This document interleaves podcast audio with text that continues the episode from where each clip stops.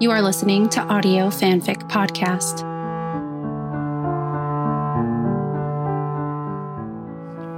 DIY by Frangie Pandy Down Under on AO3. Rating General Audiences. Mulder and Scully visit IKEA to buy the baby's cot, and when putting it together, there are a few dowels and screws and nuts left over. And Scully won't believe Mulder that they're just spares, so she makes him take it apart and start again. He rebuilds the thing three times before slipping the spare parts into his jean pocket and assuring her the cot is safe. Scully has been ordered to rest, and she's been spending her time sewing. Her creations aren't perfect, but they're getting better. She made a bunch of stars and tried her hand at animals, stitching the pieces of felt together with oversized woolen thread and lightly stuffing them so they're three dimensional and very whimsical. She's particularly fond of her fox.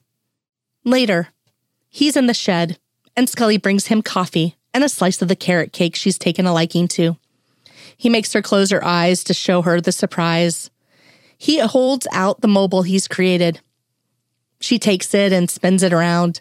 He's painted the crossbars at top, the X, and stripes of black and white. I fix the bars together with the dowels and screws from the cot, Scully.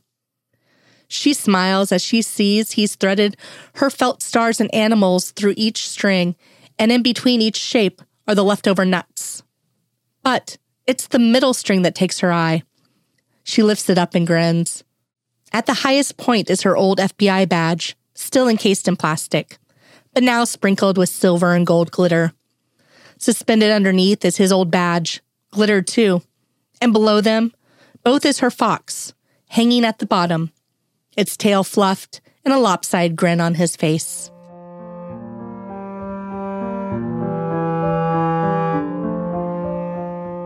If you like this story and would like to contribute, you can do so by going to our Patreon page at www.patreon.com forward slash audio fanfic pod. As a patron, you are granted early access to one new story of your choosing per month. Thank you for listening.